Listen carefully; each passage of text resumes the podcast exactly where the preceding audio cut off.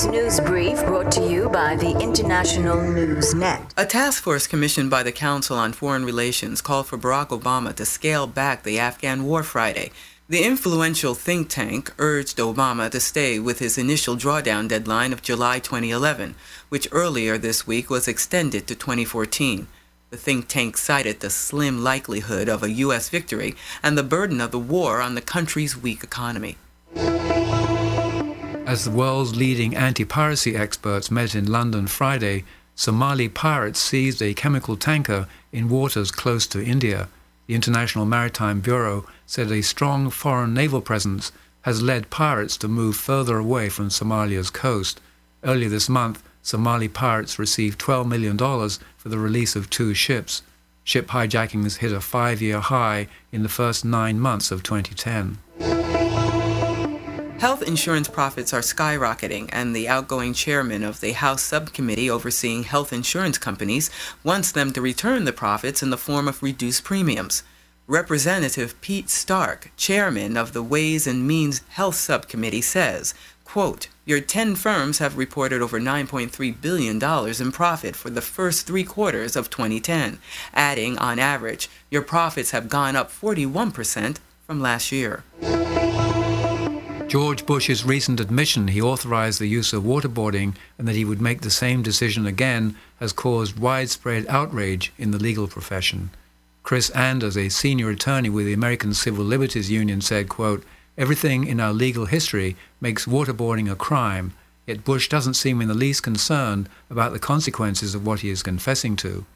Jonathan Hafetz, a professor at Seton Hall University Law School, believes, quote, the U.S. government's failure to hold accountable those responsible for torture constitutes one of the darkest legacies of our era. Newly published DNA tests reveal a Texas man was executed in 2000 on the basis of a hair sample that did not belong to him. The results were published by the Texas Observer, which had fought a three year legal battle to gain access to the DNA evidence, which showed Claude Jones had been, quote, excluded as the contributor of this questioned hair. Jones had insisted that he was waiting in the car when his accomplice killed Alan Hilzendager during a 1989 liquor store robbery. Jones was convicted of murder and denied several appeals on the basis of that single strand of hair which police found at the scene. Microscopic hair analysis was later abandoned after it was deemed inconclusive and obsolete with the development of DNA testing. Jones requested a DNA test and a stay of execution until it could be performed, but he was denied by then Governor George Bush. This news brief brought to you by the International News Net. You are listening to the Rule of Law Radio Network at ruleoflawradio.com. Live free speech talk radio at its best.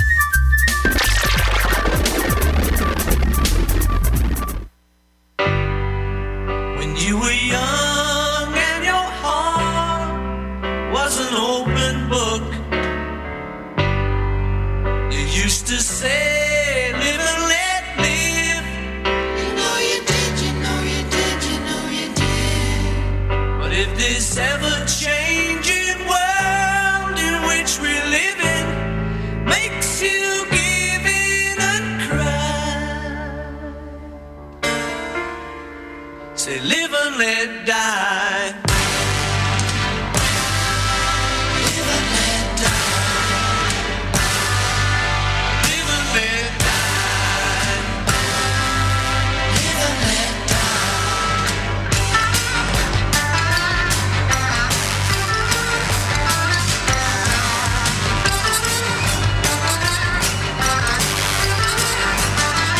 Good evening and welcome to Live and Let Live on the Rule of Law Radio Network. It's Sunday, November 14th, 2010, and I'm Gary Johnson. You can hear this program every Sunday night at 9 p.m. Eastern Standard Time, 8 Central, 7 Mountain, and 6 Pacific. Archives of this program are available at ruleoflawradio.com.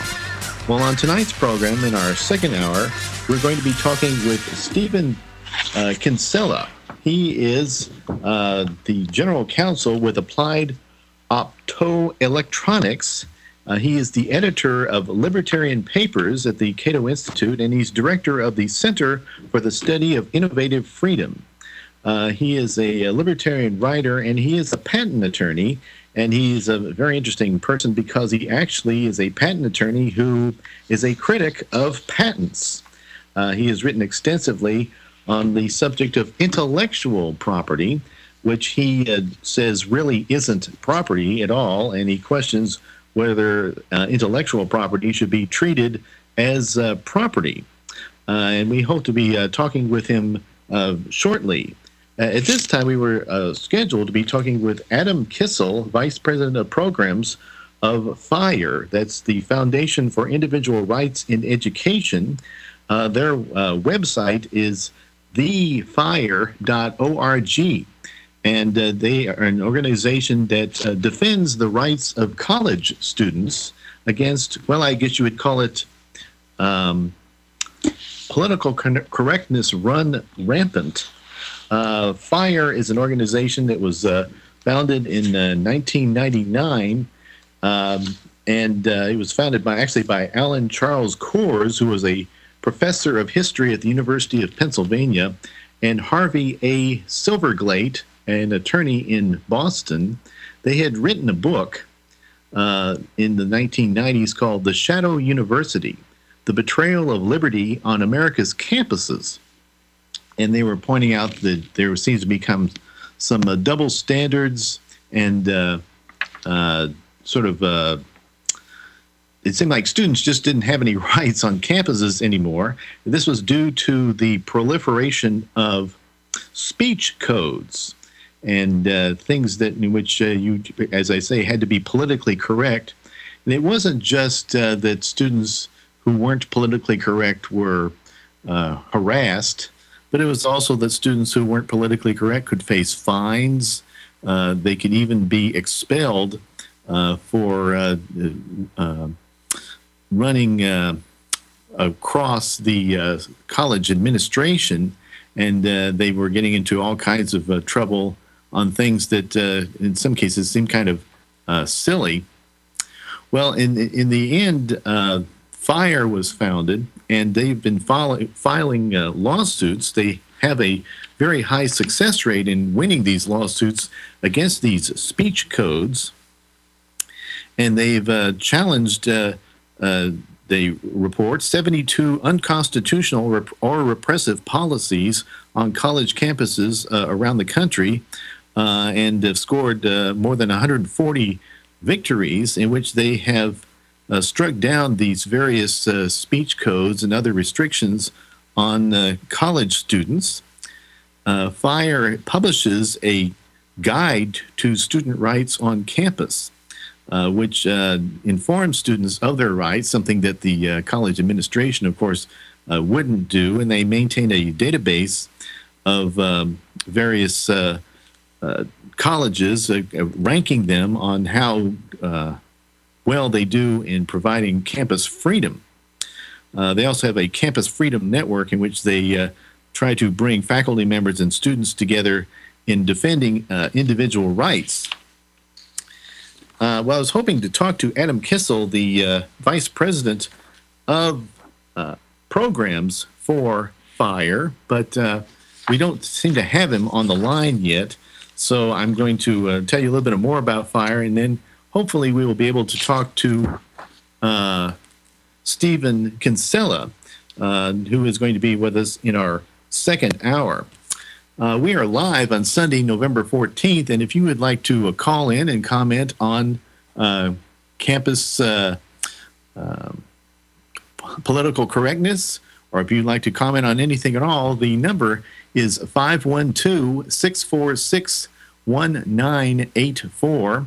That's 512 646 1984. And uh, we'll take your phone calls and uh, and you can basically comment on anything you want to. Although uh, tonight we are planning on talking about the uh, situation on college campuses involving speech codes, involving uh, political correctness, involving uh, all sorts of, I guess, horror stories that have uh, been coming along these days. Uh, last weekend, I actually heard Adam Kissel give a speech at the Students for Liberty conference at the University of Texas, and he was telling several stories about how uh, at various uh, college campuses the uh, students just don't seem to have any rights, and in some cases, the uh, meanness, I guess you would call it, of the administration can be breathtaking I remember in particular he told a story about a student who um, opposed the uh, construction of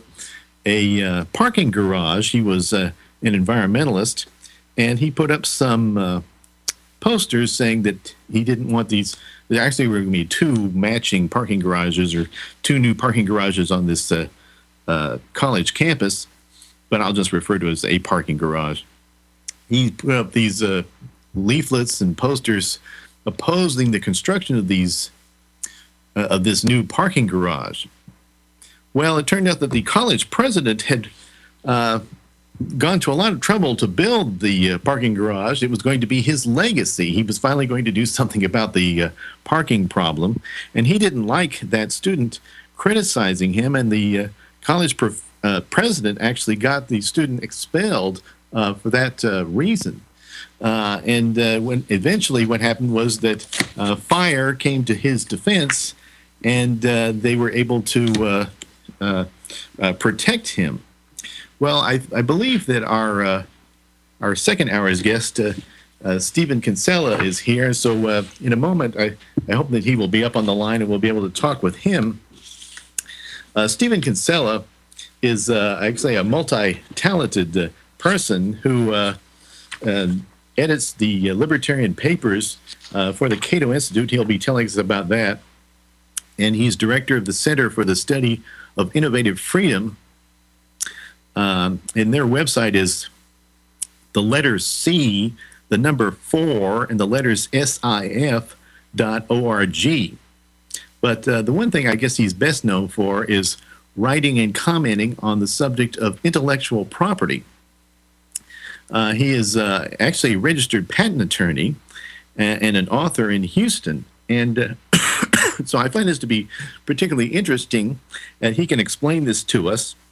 But Stephen Kinsella is actually a, uh, a critic of uh, patent laws, and yet he is a patent attorney. And so um, I think uh, we'll just, I can, I have to actually push a button here, so I'll do that. And we'll put uh, Stephen Kinsella on the line here. Stephen, can you uh, hear me? I can, Gary. Hey, how you doing? Glad to be here. Great. I'm glad to have you here uh, a little bit earlier than scheduled. Uh, so, actually, uh, why don't you begin by telling us a little bit about yourself, uh, Stephen? Give me just a second here. i Got a technical problem. Okay, go ahead. Sorry, sorry. Say that again. Uh, can you just introduce yourself? Tell us a little bit about your your background and your career, and just who are you? I am a uh, yeah. I'm an attorney here in Houston, and I'm also a libertarian scholar and theorist. And I've been a patent lawyer for about uh, 17 years. And I also have, uh, oh, for about 15 years, been uh, pretty much uh, against the patent and uh, copyright system for various reasons. I'm an adjunct scholar of the Ludwig von Mises Institute and have written a, a good deal of material on uh, libertarian theory and intellectual property related topics. All right. Now, we're going to get into this in uh, some detail, uh, Stephen, but I want you to begin by telling us you are a patent attorney. What does a patent attorney do? Well, so there are there are two types of patent attorneys. Uh, one is a patent litigator, and one's a patent prosecutor. We call it to be the patent prosecutor, you have to have a technical degree in some field like electrical engineering or something like that, which I have. Uh, and you, you, you, you know, you work with clients to apply for patent applications with the patent office, um, and the U.S. Patent Office in D.C. Uh, now, a patent litigator is just uh, you don't have to have a technical degree, but you just you, you sue in court. Now, there are other types of intellectual property attorneys: trademark and trade secret and copyright and licensing and uh, media law, those kinds of things. But a patent attorney usually is pretty technically specialized, and uh, you know you represent clients who have inventions that they want to obtain government monopoly rights for. Okay, so uh, now, now I want to make sure I understand that you are a prosecutor category. Is that right? Yeah, I, I'm involved in litigation as well, and I'm also a general. I'm, I'm a general corporate attorney, so I do other types of law as well. But my specialty has been electrical and computer-related, software-related patents quite some time. I've worked. I've, I've represented clients like Intel and Lucent and General Electric and companies like this. Okay, so I asked this because you're a guy who knows all about patents. All right, you you you're not just some libertarian theoretician who's just spouting off opinions, although you may be that too. But you are somebody who actually knows what you're talking about, and yet, yeah, I, and correct me if I'm wrong. You have uh, have you undergone a, a, change? I mean, you you began as a patent attorney. You still are a patent attorney. Yet, as I understand it, and correct me if I'm wrong, you are a critic of the concept of patents and copyrights. Am, am I right with it? That's correct. I mean, it should be no more surprising than when you when you meet a tax attorney, like a libertarian tax attorney, who's opposed to the tax system. I mean, okay. given the existence of the patent law, there are clients who need representation with the patent law system. But I believe that you know, basically, my job is a waste. it should not exist. Um, or my main job. You know, I, I've I've kind of reduced it a little bit. Now, this is not about me, and I didn't get into it for this reason. I mean, I went into it for the money, you know, because there was yeah. a demand for it. And when the government institutes certain programs, they will create a demand for certain types of jobs. Um, now, it is true that there are a lot of people who have opinions about intellectual property who don't know a lot about it. All right, and, well, Stephen, I'm yes. going to uh, tell you we're coming up on a break here, and uh, we will continue this conversation with Stephen Kinsella editor of Libertarian Papers and director of the Center for Study of Innovative Freedom. Uh, you're listening to Live and Let Live on the Rule of Law Radio Network. I'm Gary Johnson.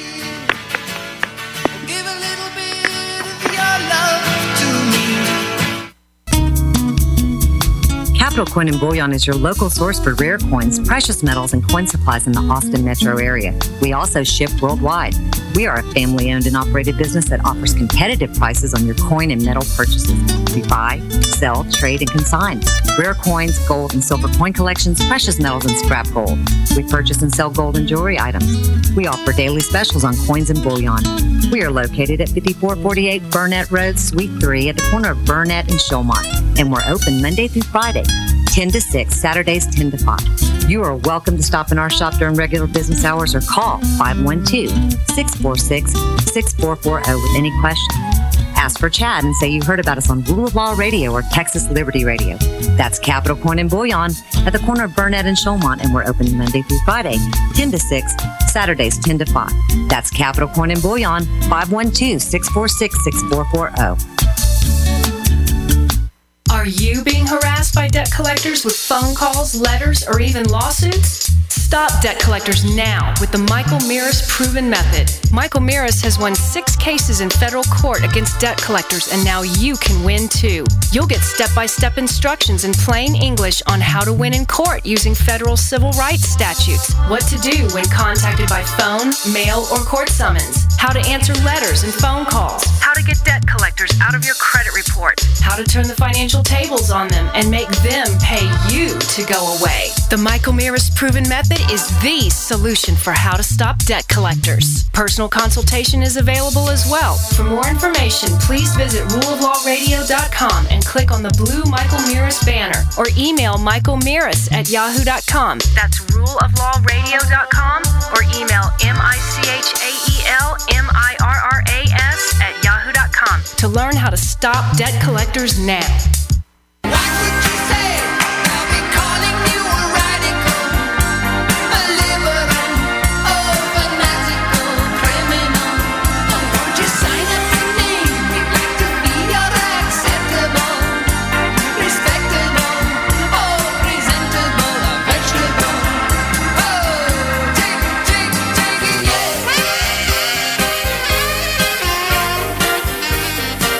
Are listening to Live and Let Live on the Rule of Law Radio Network. I'm Gary Johnson. We are talking with Stephan Kinsella.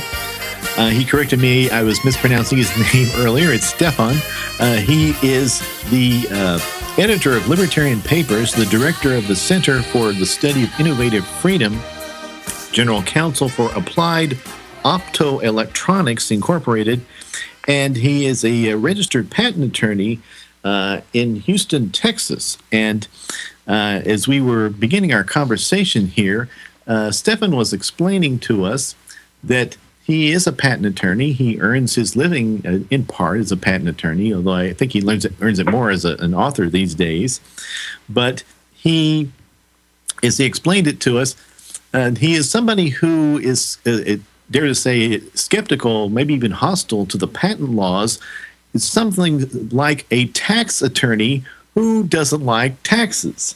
Anyway, uh, Stephan, I, you, I want you to explain to us your your uh, transition, if if that's the correct term. How did how for, I, I let me ask you this: Why did you become a patent attorney in the first place? Well, yeah, sure. I'll, I'll give you the uh, the sort of um, the the, uh, the summary version.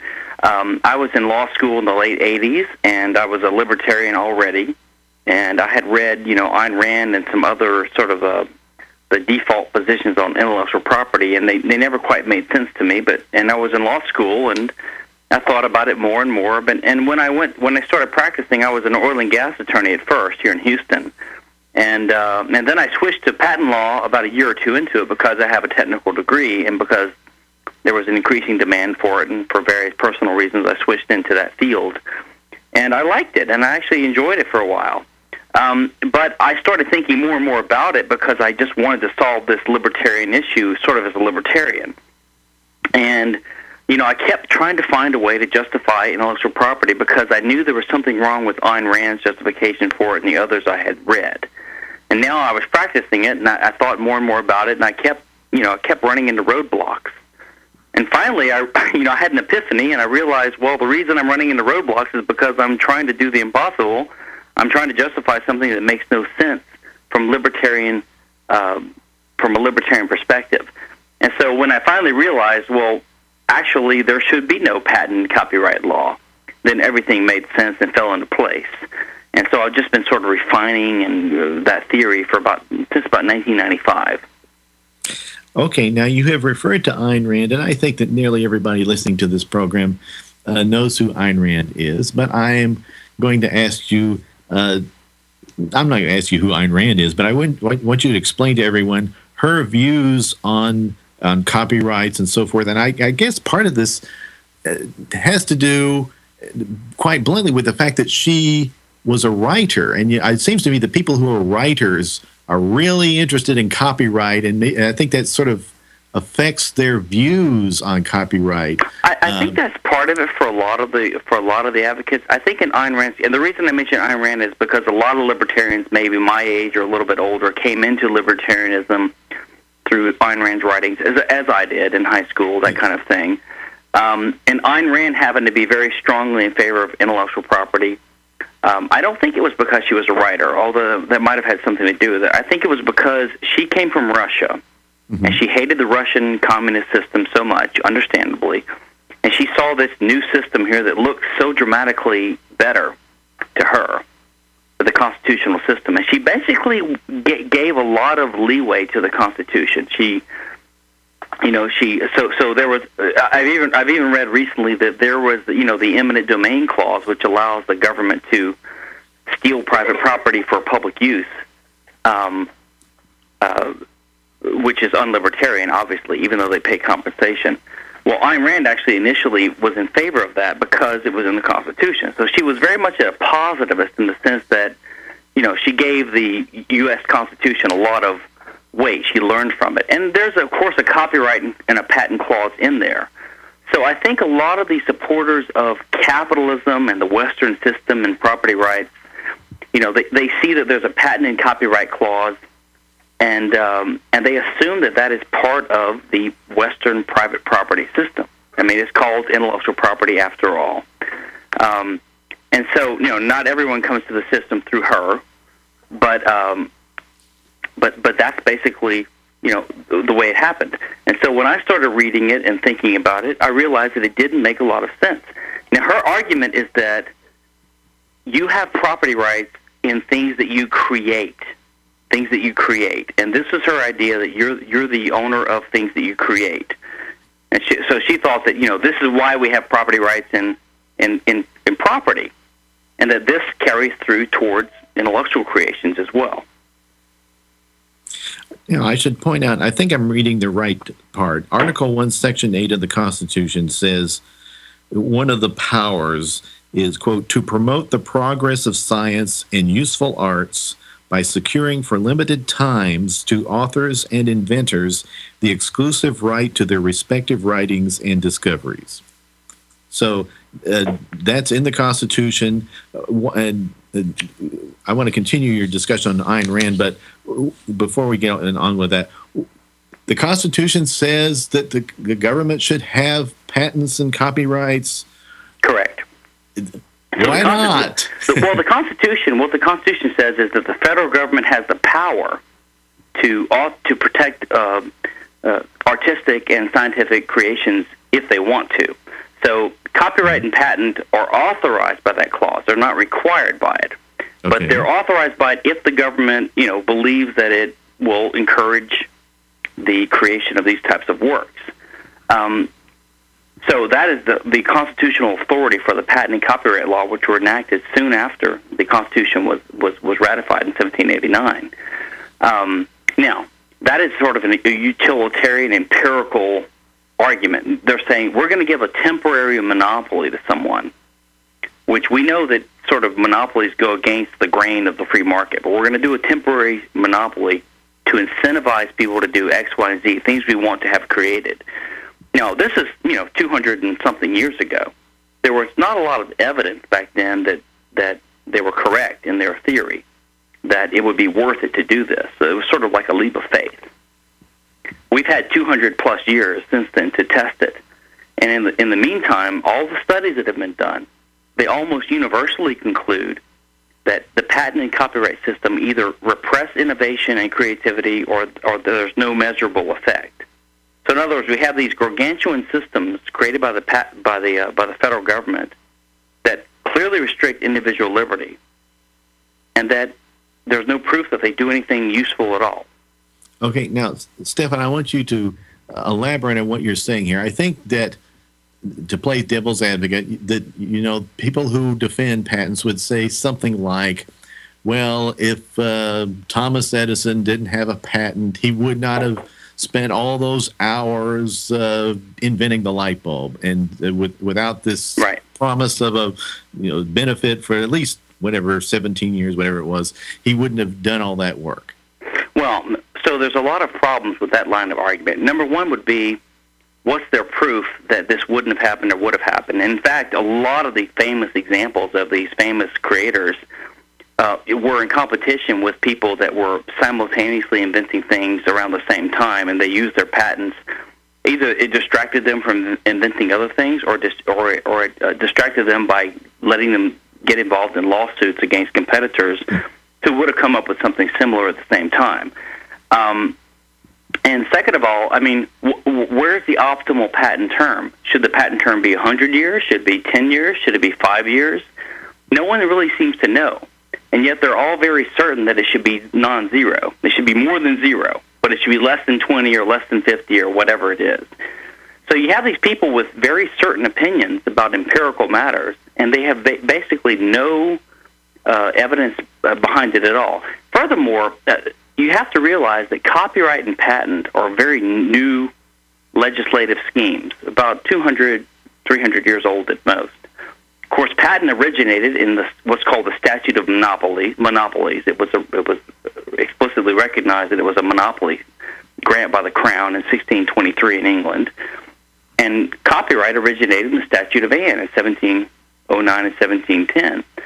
So, and, and, and the purpose was censorship to you know to prevent people from using this new printing press thing to spread ideas that the government and the church didn't want to be spread. So this is the origin of these things. And it's really hard for someone to argue that before 1623 or before 1709, there was no human innovation, no human literature, no human painting, statues, creativity, innovation, mathematics, art, science. I mean, clearly we had these things without it. So it's, it's, it's almost impossible to argue that we will have no creativity without IP law. All right, we are talking with Stephan Kinsella. He is director of the Center for Study of Innovative Freedom. Their website is the letter C, the number four, SIF.org. Top 10 reasons to question the official story of the Oklahoma City bombing. Number 9. The extra leg. Former Oklahoma State Medical Examiner Dr. Fred Jordan had stated, We had eight people with amputated left legs and nine left legs to account for. Chief pathologist for Northern Ireland, T.K. Marshall, who performed over 2,500 autopsies in his time, stated, There has never been an unknown victim. This leg belonged to a perpetrator close enough to the bomb for his body to be damaged, leaving only a left leg behind. Who was this person? Please go to okcbombingtruth.com.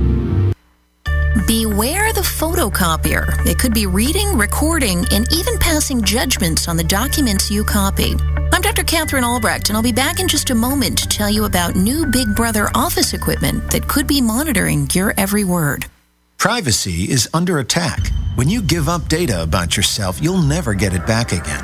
And once your privacy is gone, you'll find your freedoms will start to vanish too. So protect your rights, say no to surveillance, and keep your information to yourself. Privacy, it's worth hanging on to. This public service announcement is brought to you by StartPage.com, the private search engine alternative to Google, Yahoo, and Bing. Start over with StartPage. The copy machine is broken, or is it? Perhaps it just doesn't approve of what you want to copy. Canon is rolling out Big Brother copiers, printers, and scanners with OCR capability that actually read the documents they process. Press all the buttons you like. If those machines spy forbidden words, they won't print. Canon's new printer lineup also tattles. Their machines can secretly record documents and email them to their masters. When linked with user IDs, detailed digital dossiers could catalog everything you print. These systems are geared for office use, but if we don't say Heil no now, they could easily find their way into libraries, local copy shops, and even our own homes. I'm Dr. Katherine Albrecht. More news and information at katherinealbrecht.com.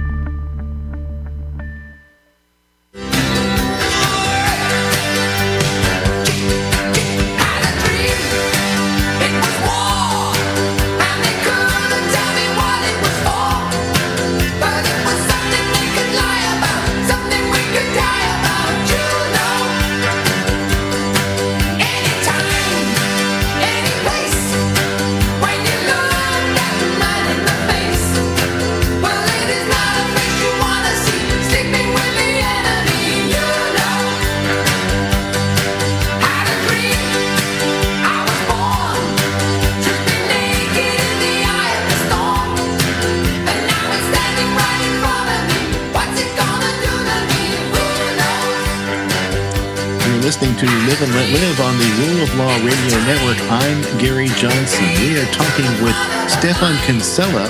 He is a patent attorney in Houston, Texas, uh, who is a uh, critic of the concept of patents. As he explained earlier, it's sort of like a tax attorney who uh, is opposed to taxes.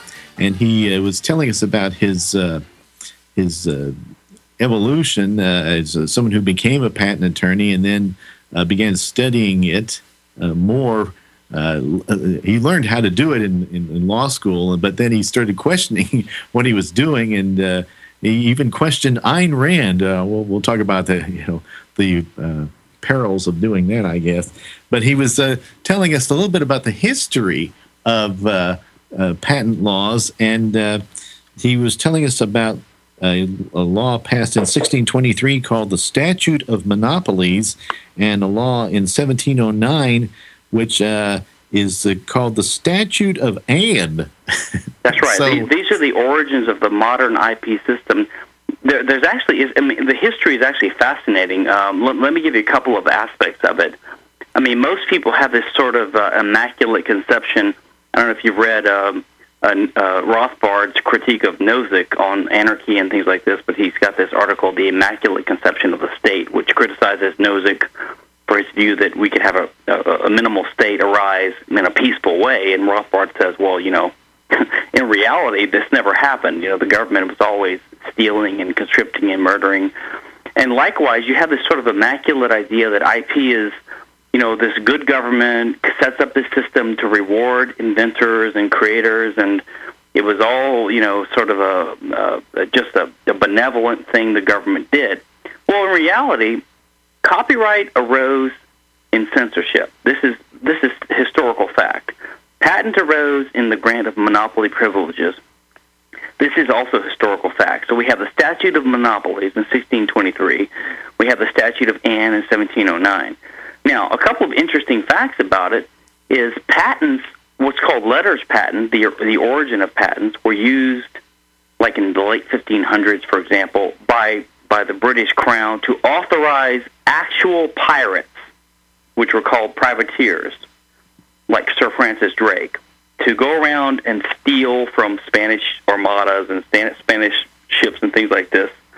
So patents were actually pro privacy in the beginning and the perverse thing is that we now have the IP advocates, the patent advocates, the copyright advocates, pretend to be attacking pirates, right? Like Pirate Bay. Mm-hmm. When when the truth is, in history, the real pirates. I mean, not pirates that you're you're not afraid of, like the Pirate Bay guys who don't really do anything that harms you, but real pirates that you know board your ship and break things and kill people, rape people, things like this. They were authorized by the patent law. The other interesting thing is that what you had was you had censorship by the guilds and the church and the and the and the state prohibiting authors when the printing press started evolving from prohib- from, from from promulgating their own works. And so every now and then, you know, they would uh, they they would get the government to give them an exception, and so let them publish what they want to publish. So one reason the authors were in favor in the French Revolution, for example, in in the in England, one reason they were in favor of copyright law as a statute was to give them the right to publish their own works. And one reason that inventors like artisans and craftsmen were in favor of these budding patent laws was because every now and then they would be used by the government to give someone the right to make something and sell it despite prohibitions by local guilds and protectionist unions and things like this. So actually the origins of some of the patent and copyright laws were to fight state and church control of ideas and inventions and competition. Now, I want you to go back, Stephan, because I'm I'm not sure I understood something you were saying. The uh, these laws they they had the effect of censorship. Was it that they they was that the intent? oh, was it was it, it was a literal intent. So what happened was before the printing press, uh, works could only be copied by scribes. You know, people actually hand copying things, and these were controlled by the tightly controlled by the church and by the by the guilds and things like this. So when the printing press was invented, um, so you had this uh, you had the stationers company, which was authorized by the crown in England and they were given the authority to decide what could and what could not be printed with this new invention. Well, when that started getting out of hand, they they passed the copyright law. I mean, so this is all having to do with the government trying to stop who could distribute ideas and to control it. Okay, now you talked about pirates, uh, and I I got a little confused pirates good or pirates bad? well, the, the, well, the word is the word is used uh, in a in a confusing way nowadays. I mean, yes. uh, the original pirates were, of course, bad. They're basically thieves and murderers and and rapists. So of course they're bad. Now, so so what the modern state does? I want, modern, Stephan, I want sure. uh, the the the king or the crown, the king or queen, was authorizing pirates to act as privateers. Yeah, well, this was more of a British phenomenon. So, the, so the British Crown, they the, in fifteen, I think eighty seven was uh, they, there was a letter patent was given to Sir Francis Drake as a as a good example to go out. He was already a sort of a pirate. They uh-huh. sort of uh-huh. commandeered him, like the government does now with money and roads and and things like this. And they said, "Look, we're going to authorize you to go out and be, become a pirate, but you have to give part of it to the government." So he he basically had legal title. So he's a terrorist working for the state. He was working for the state. He was he was yeah basically privatized. He as was long like as they got a cut of it, they were okay with it. Absolutely. So this was under the authority of a letter patent. And uh, now, how did that relate to? I mean, I, uh, because it seems to me the word patent somehow is is taken on new meaning or different meaning. How did Sir Francis Drake and other pirates acting as privateers for the king or queen? What does that have to do with patents? I'm well, so, you, so we think of patents now having to do with inventions, but what happened yes. was patents are sort of arbitrary grants of the of the of the crown. You know, okay. the king could be petitioned and he would grant a patent. It, a patent just means openness. It's like an open letter where he says, I'm the king. I'm decreeing that this guy has the authority to do the following. And so, going out as a pirate and ro- and robbing other people that was against the law. But the king said, "You can do that as long as you give me a cut of your booty." And so that's what patent meant permission. It meant permission. And, and sometimes it would be used for mercantilist reasons, like the king would say, you know, you're the only guy in this area that has the authority to make horseshoes. You know, so basically it was it was protectionist. They would basically say no one can compete with you, and they would get they would win the loyalty of these people this way. Okay, so you had all these people in bed with the state early on. So they would petition the king for a monopoly grant. Give give me the only right to sell horseshoes in this town. Okay, and so what happened was in the statute of monopolies, there was a lot of abuses. The king was abusing it. They were getting they, they would they would get they would charge a fee for the application fee like we do now. Um, uh, they would get patronage and loyalty from these guys, and there was obvious abuses going on. And so what the Parliament did was in 1623 they passed a statute of monopolies, and they said, "Listen, we're going to restrict this the crown's granting of monopolies." We're going to restrict it. It's going to be by the parliament and by some kind of bureaucratic system, and we're going to get rid of all these monopolies except for inventions. In other words, they, they carved out one exception. So, but that, that sounded good to the average man, or to you know, to the to, to the to the to the to the, to the layman, to the people. And so they left in place this idea that only the inventor of the the original inventor of an idea he can apply for a patent for his idea, but all these other special grants so the, the point is the original grant of patent powers by the you know the the original legislation was in a way a restriction of the arbitrary exercise of this by the government before, but it didn't go far enough. It didn't go far enough, in my opinion. That's very interesting. So it was here you had essentially this really terrible thing, and Parliament said, let's stop doing it, except in the case of inventions. Exactly, and and then they they sort of democ- they now they didn't completely democratize it. I would say that happened when America was formed. So they made it more bureaucratized, so that you didn't have to go to the king. You you sort of went to this bureaucratic agency, and then when when America was formed, it was fully democratized at that point in time. And of course, the you know the idea of democracy helped sell a lot of tyrannical ideas. You know, the fact that you can vote and you're part of the government and you own it helps the government get away with a lot of things they otherwise couldn't get away with. Okay, uh, we're we're coming up on a break in a, about a minute here, uh, Stephan. Uh, so that was the statute of monopolies in 1623. Uh, so we had the pirates are now uh, is now just granting a monopoly.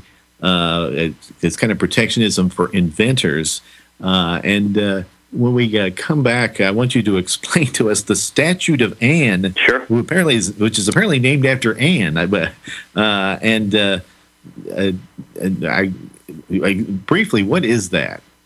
Yeah, so the Statute of Anne was enacted. Uh, again, it was a, a, result of a lot of abuses because of the, um, um, the, the, the censorship and things like this. And one of the reasons that some of the authors were in favor of the Statute of Anne was because it it promised to give them the authority to decide when their own uh, win their own Stephan, ideas. I'm going to have to uh, take a break, and so you continue your discussion of the Statute of Anne after this uh, commercial.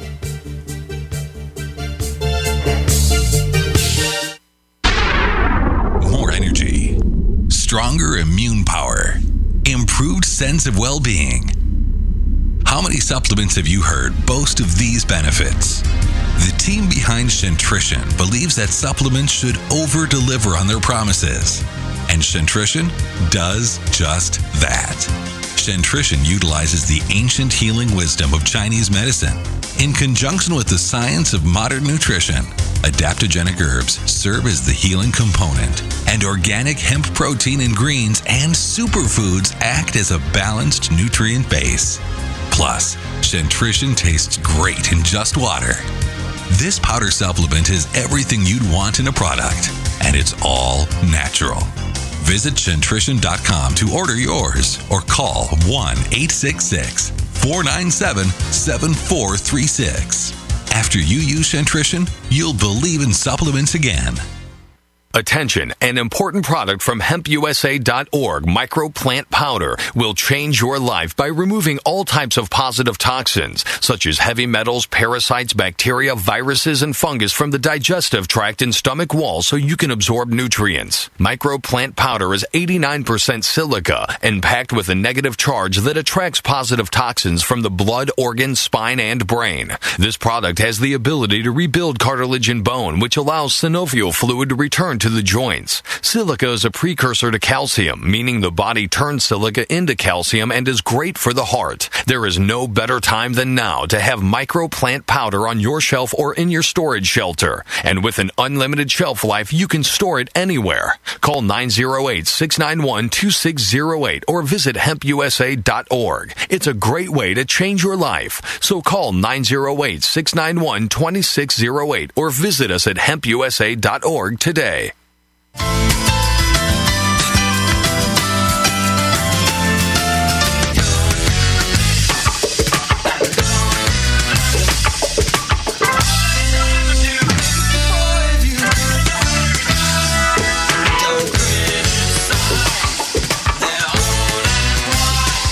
It's uh, Sunday, November 14th, and you're listening to Live and Let Live on the Rule of Law Radio Network. I'm Gary Johnson. We are talking with Stephan Kinsella.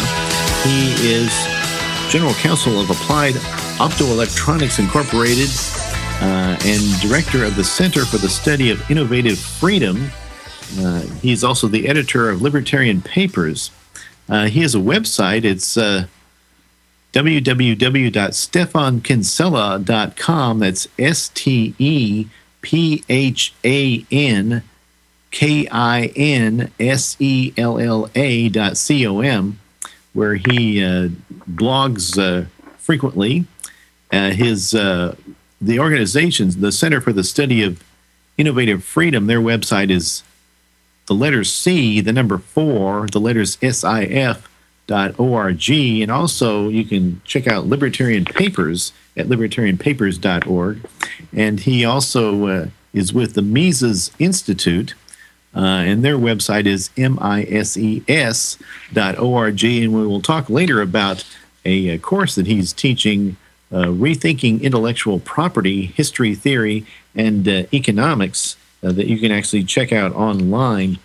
Uh, uh, Stephan, you were telling us uh, the history of how we got to where we are with patent law, and I, for people tuning in, Stephan is a patent attorney who is a critic of patents, and we were getting to the Statute of Anne, which is the, uh, I, I, guess, amusingly named law from 1709. And before the commercial break, Stephan, you were explaining to us what that is. Yeah, so this is the first modern copyright law and um, it was enacted in response, like the patent statute, to a lot of abuses by the crown, and also partly in response to agitation by authors to control their own publications. Because until that time, if you even wanted to publish your own book, you had to get permission of someone else, which we would view as censorship now or prior restraint by the government. You know, some guild or some the stationers the stationers company in England, you know, or the church, something like that. I mean, basically, you can think about Galileo's persecution was basically a type of copyright persecution. I mean, he was trying to publish something that someone else didn't want published. So, all you know, th- this is the problem with copyright is that it gives someone else the thought control, the idea over patterns of information. And so the Statute of Anne was sort of the first modern copyright law. But the problem is it ingrained in the modern mind the idea that, you know, there should be some bureaucracy, some state system that institutionalizes the grants of monopoly privileges by the state Um, and this goes hand in hand with patent privileges as well. So we have now the system where everyone is used to if you have an invention, the government will give you a piece of paper that recognizes your property rights to this invention. If you have a, an artistic creation like a novel or a painting or a song, the government will protect your property rights in that pattern of information. Everyone is so used to this now, but they originated in fairly modern, artificially legal concepts, you know, created by legislatures of, of, of criminal states.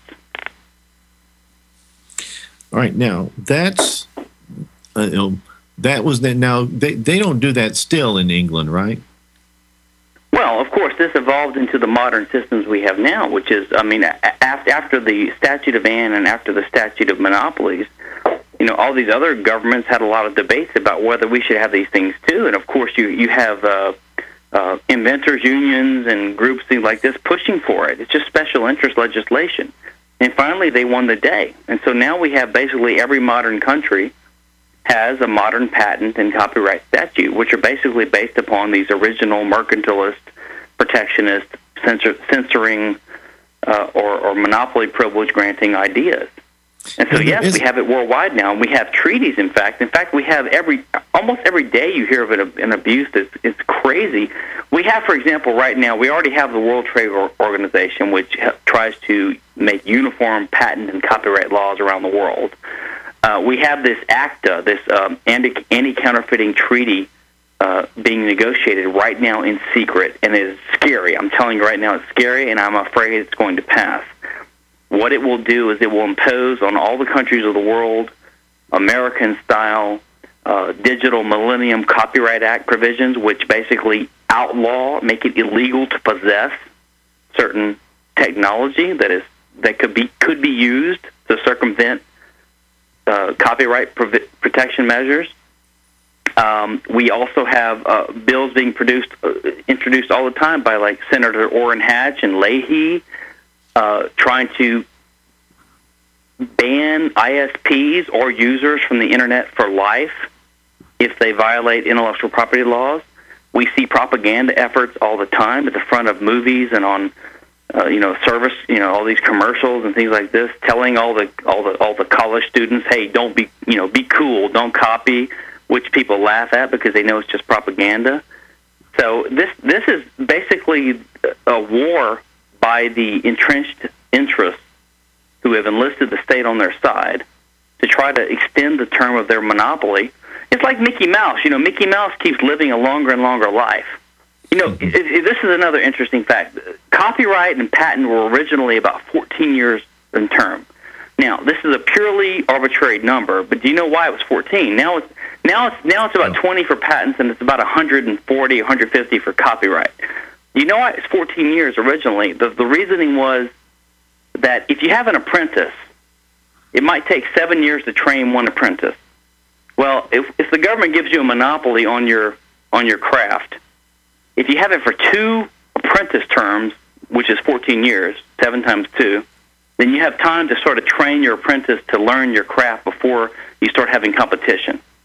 So this is completely arbitrary and completely rooted in almost feudalist serfdom concepts. I mean, it's, it's insane that we're still relying on these things.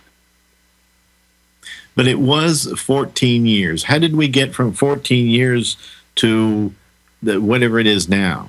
Well, it's, it's, it's the same process, um, you know, by which we have legislation that always gets out of hand. You have basically a special interest group that has a strong interest in lobbying the legislature to increase to change the, the laws in favor of that group, and then the people that are harmed by it are diffuse and large, and they don't really they're not organized, which is society as a whole. So basically, you can think of it as Disney versus the rest of the country or the world.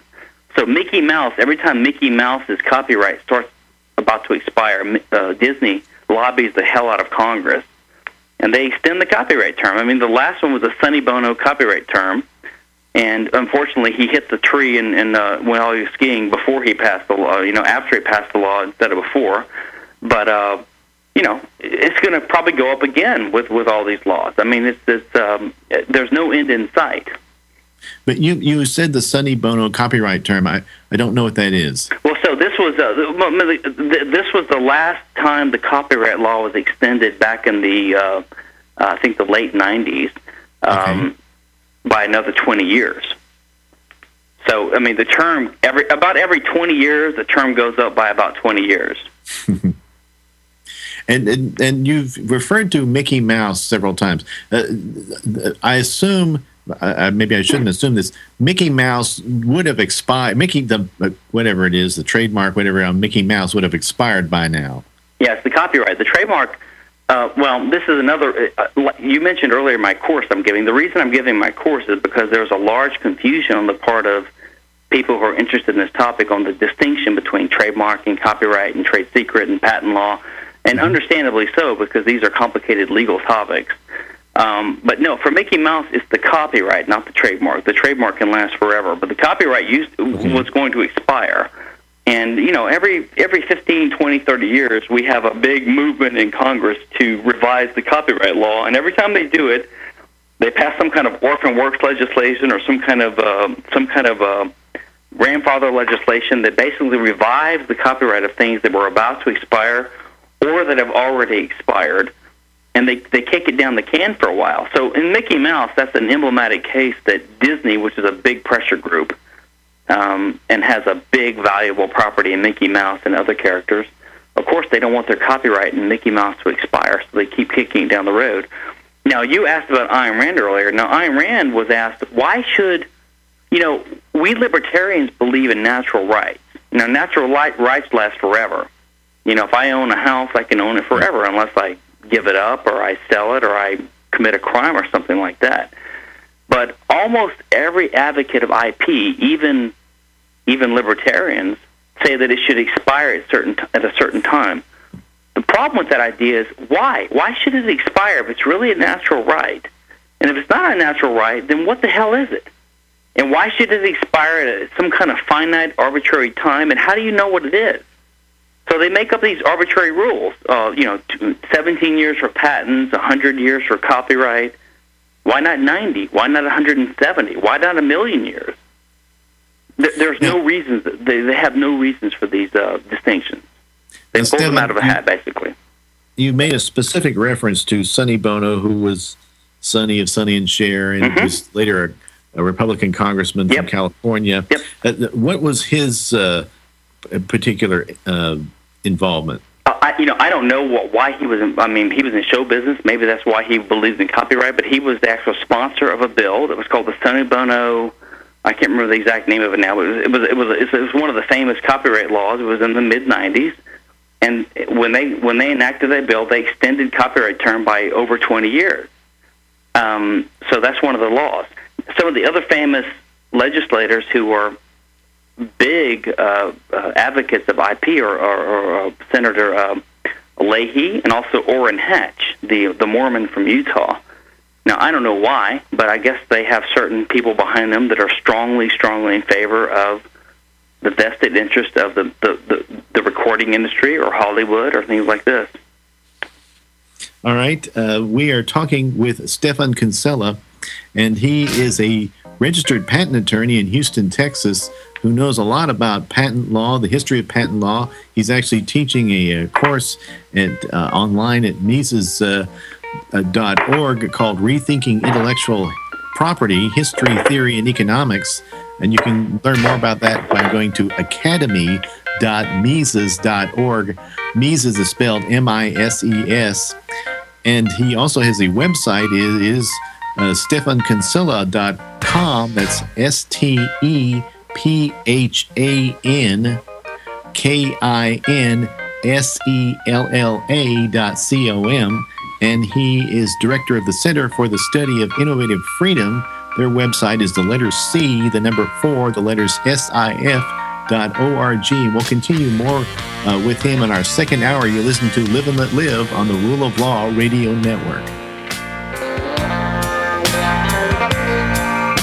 The Bible remains the most popular book in the world, yet countless readers are frustrated because they struggle to understand it. Some new translations try to help by simplifying the text, but in the process can compromise the profound meaning of the scripture. Enter the Recovery Version. First, this new translation is extremely faithful and accurate, but the real story is the more than 9,000 explanatory footnotes. Difficult and profound passages are opened up in a marvelous way, providing an entrance into the riches of the Word beyond which you ever experienced before. Bibles for America would like to give you a free recovery version simply for the asking. This comprehensive yet compact study Bible is yours just by calling us toll free at 1 888 551 0102 or by ordering online at freestudybible.com. That's free study. This news brief brought to you by the International News Net. Barack Obama's Deficit Commission sparked universal criticism Wednesday for proposing broad cuts to federal programs. But the National Commission on Fiscal Responsibility and Reform was also attacked because one in four employees are actually paid by outside entities, many of which have conservative biases about how to tackle the deficit. The salaries of two staffers, Mark Goldwyn and Ed Lorenzen, are paid by private groups advocating cuts to entitlement programs. NATO oil tankers were torched in Pakistan Thursday en route from the port city of Karachi to Afghanistan's Kandahar province. Militants have stepped up attacks on NATO supply convoys in Pakistan and Afghanistan over the past weeks, warning they will continue attacks on NATO supply trucks as long as unsanctioned drone strikes target tribal areas. Secretary of State Hillary Clinton Wednesday condemned Israel over its intention to build 2,100 illegal new homes in the West Bank. Clinton said the U.S. and the Palestinians still believed a positive outcome could come out of peace talks, adding the U.S. would help the Palestinian government by providing $150 million to pay down debt and continue providing its people with basic services. Arizona Sheriff Joe Arpaio an outspoken advocate against illegal immigration, is currently being investigated by the FBI and the U.S. Justice Department for civil rights violations and abuse of power, and is the defendant in a federal class action suit for racial profiling. A hidden computer database shows Arpaio misspent up to $80 million in funds intended for jail operations. The Maricopa County Board of Supervisors has subpoenaed 13 of Arpaio's employees and has asked Arpaio to turn over financial documents, software, and timesheets. The Department of Justice is investigating Arpaios for accusations of discrimination and unconstitutional searches and seizures.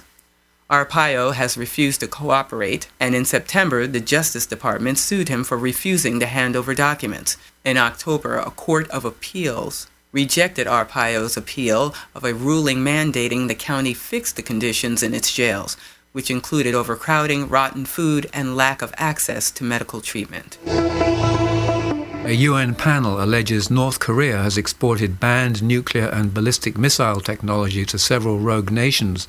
The 75 page report, compiled for the UN Security Council, states North Korea is involved in, quote, nuclear and ballistic missile related activities in Iran, Syria, and Myanmar, and that special attention should be given to inhibit such activities these stories, visit INNWorldReport.net. You are listening to the Rule of Law Radio Network at ruleoflawradio.com. Live free speech talk radio at its best.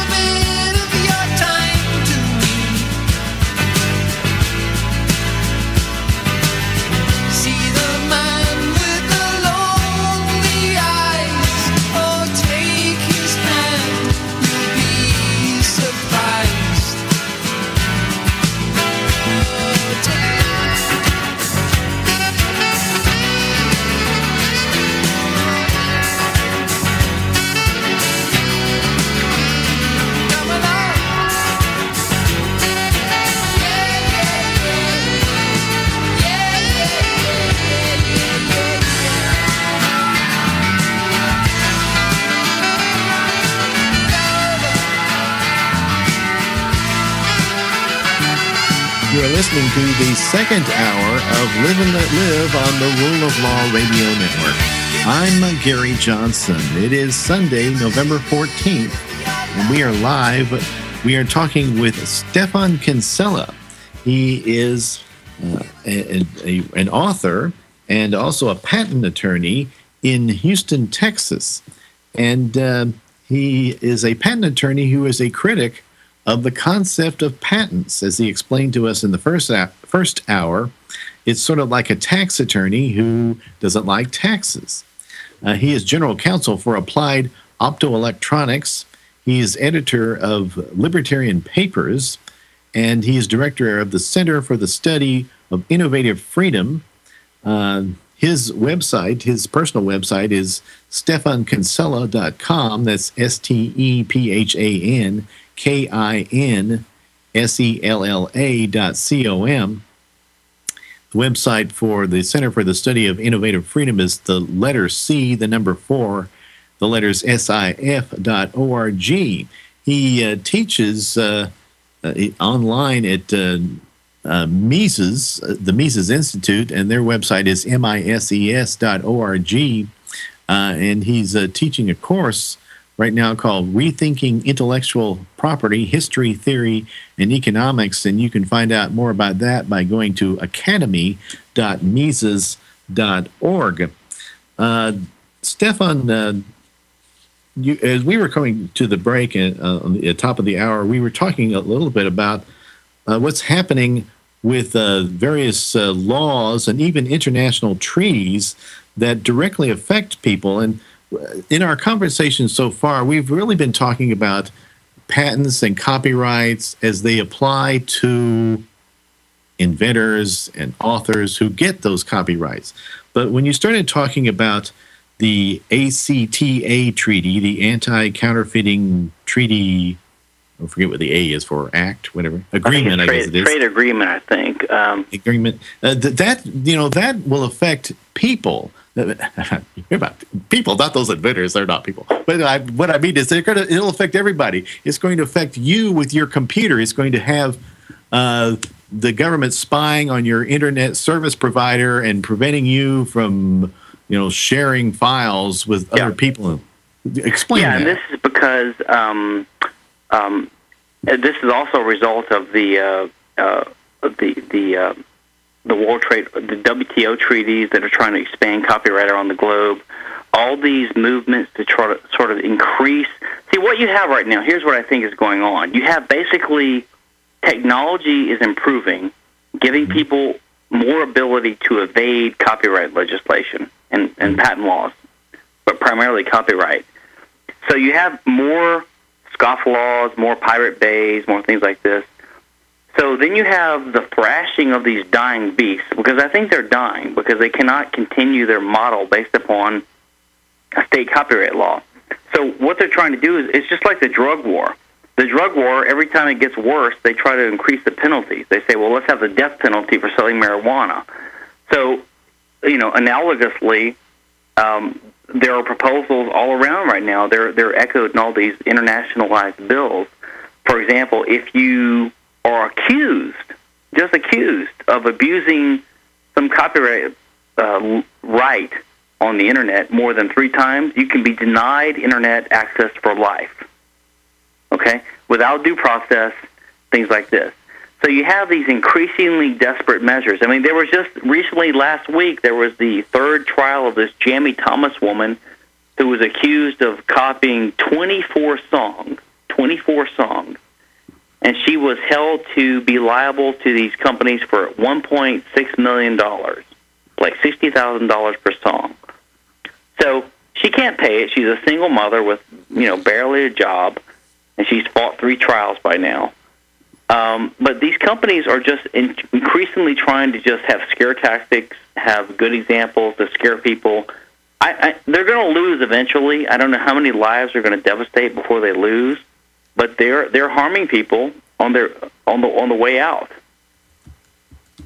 All right. Now, uh, explain to people a little bit more about what the ACTA is. So this is a secret treaty that the U.S. is spearheading, the uh, Anti-Counterfeiting uh, Trade Agreement, I think it's called. There's a law professor in Canada named Michael Geist, G-E-I-S-T. If you just search his name, you'll find him, um, who is trying to leak as much of this as he can. He's he's really heroic about this, and this basically will impose American-style copyright and patent laws on the rest of the world because you know we're tw- we've been trying for 15, 20 years now to twist the arms of Russia and India and China to try to adopt our IP type laws. And you know, we we American libertarians sometimes get too uh, sanguine about equating American style laws with capitalism because you know America goes around the world trying to force countries to adopt American style antitrust laws and income tax withholding laws and anti-corruption laws, um, and we're among the worst. We're probably the worst in the world in extraterritorial jurisdiction of our tax laws and things like this. So we have to be really careful in trusting the word of our government in in that the laws that they're trying to force on other countries are really uh, compatible with capital, true capitalism. I think they're compatible with American style capitalism, which is not real capitalism, not real libertarianism. Something you just said uh, there, Stephan, that really set off alarm bells. The anti counterfeiting trade agreement is being negotiated. The U.S. is one of the parties to these agreement, this negotiation. They're yeah. putting together, a, in essence, a treaty. I, it may be called a trade agreement, and technically that may or may not be a treaty, but it really is a treaty. The U.S., if it is bound, if it agrees to it, is bound by it, and yet it's being negotiated in secret. Yeah. And we don't know what it says if it weren't for people like Michael Geist yeah. getting a hold no, of it and leaking it out to us. It's, it's really scary because I see, you know, I see as a sort of an anti-IP activist that there's a movement, a strong movement against IP law. All the young people get it. They're really strongly against this. All the libertarians are now libertarians are now starting to get it. Um, and yet, despite all this, we might lose because of one fell swoop of a treaty. And partly this is because of America's power, of course, and our dominance and our hegemony in the world. And because of this horrible treaty power in the Constitution, which I'm, I'm not a conspiracy theorist. However, it is true that there is a supremacy clause in the Constitution which says that you know if there's a if a treaty is duly enacted, it has the force of law, and it's the supreme law of the land. And the treaty doesn't require the normal ratification process that other laws do. Um, and in fact, the the president has co-opted this with what's called executive agreements. You know, the president, if he wants to, can just sign an agreement on his own authority and say this is equivalent to a treaty. Um, now, there actually was, if, if your readers want to look it up, or your listeners want to look it up, there was something called the Bricker Amendment in the 50s or the 40s, which almost passed, the Bricker Amendment and it would have restricted the the the, uh, the, treaty authority of the Constitution because there was a big concern by the anti-communist, the sort of McCarthyite types in the 50s. Um, but it failed narrowly, unfortunately, because uh, it, it, I wish it would have passed because it, it poses a big threat to us right now.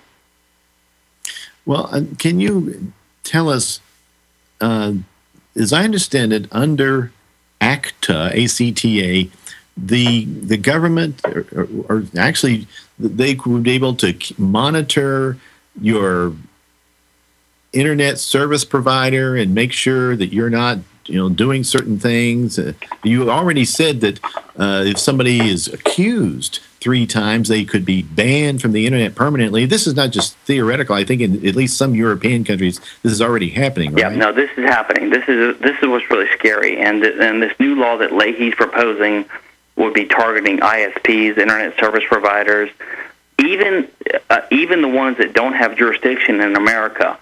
Um, and this is again another example of America's. Um, you know, American.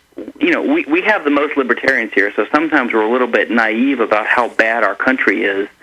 Um, legally and internationally, we are among the worst in the world in terms of tax law, antitrust law, things like this, and exerting our jurisdiction outside of our borders. And you know, what they will do is they will just say, look, we have jurisdiction over this domain name, which is outside of America, and we're going to tell them to shut down or they have to comply.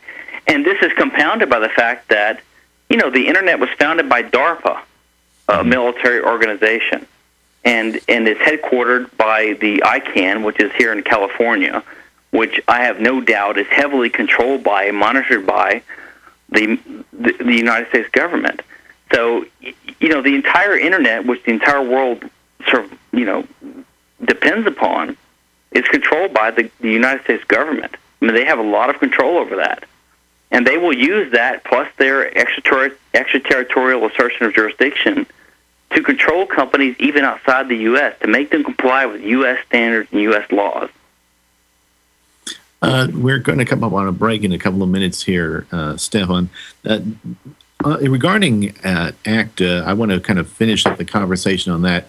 Uh, I guess the Electronic Frontier Foundation is are they the best place to get information on that, or EFF, EFF is good. Um, I, do, I do like them. I mean, from my personal libertarian perspective, they're not quite radical enough, but yes, they're very good compared to the uh, the mainstream. They have a lot of good information on the ACTA.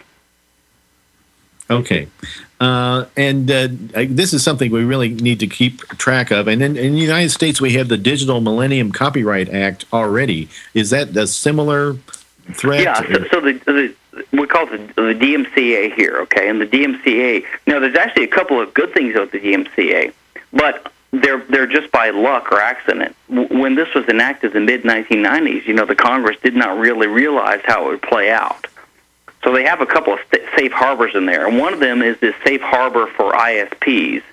So uh, an internet service provider who is passive in the sense that they don't really encourage you to, you know, their users to prom- to uh, to post works online that violate copyright law or de- defamation law, slander, libel law, things like that.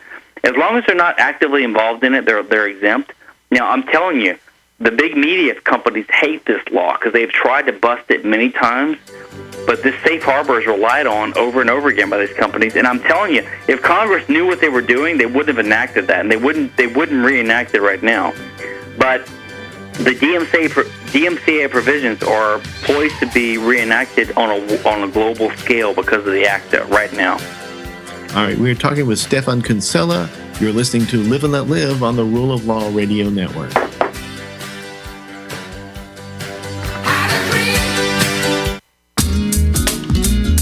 Capital Coin and Bullion is your local source for rare coins, precious metals, and coin supplies in the Austin metro area. We also ship worldwide. We are a family owned and operated business that offers competitive prices on your coin and metals purchases. We buy, sell, trade, and consign rare coins, gold and silver coin collections, precious metals, and scrap gold. We will purchase and sell gold and jewelry items as well. We offer daily specials on coins and bullion. We're located at 5448 Burnet Road, Suite 3, and we're open Monday through Friday, 10 a.m. to 6 p.m., Saturdays, 10 a.m. to 5 p.m. You are welcome to stop in our shop during regular business hours or call 512 646 6440 with any questions.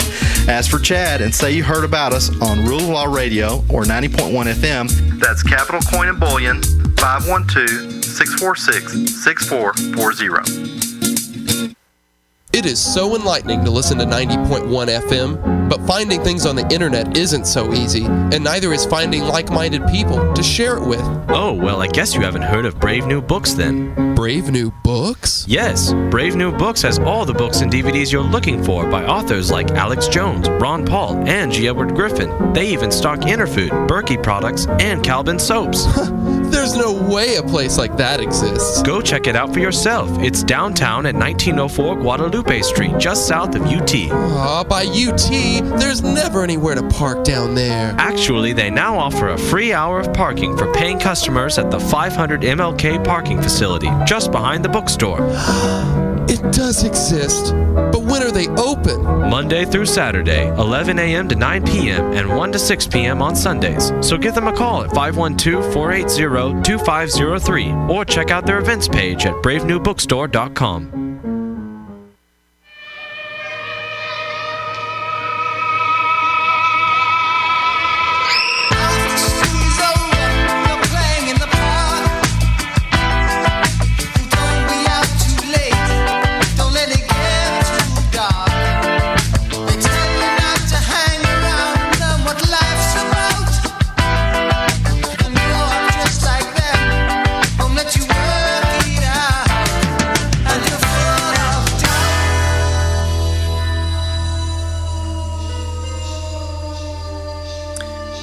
Welcome back to Live and Let Live on Sunday, November 14th.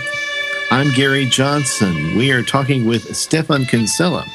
He is a registered patent attorney, and he is someone who has written a great deal and spoken publicly a great deal on patents and copyrights.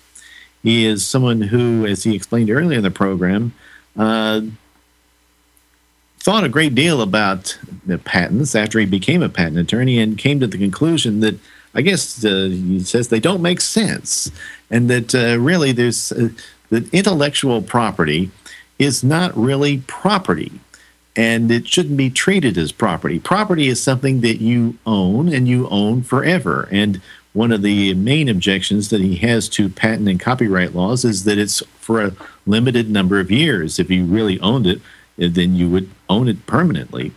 Uh, and uh, earlier in the program, uh, Stephan, I asked you a little bit about uh, Thomas Edison as an example of the, you know, would he have invented the light bulb if he couldn't have, uh, you know, had exclusive rights to the light bulb for a number of years, uh, and then uh, made money, I guess, to recover the cost of his uh, research and development to invent the uh, light bulb. Well, you know, people who produce intellectual property, whether it's writing a book or producing music or something, they, you know perfectly well, they feel very strongly about this and Yeah. they don't see things your way because you're talking about their livelihood and they want to recover the costs of their work.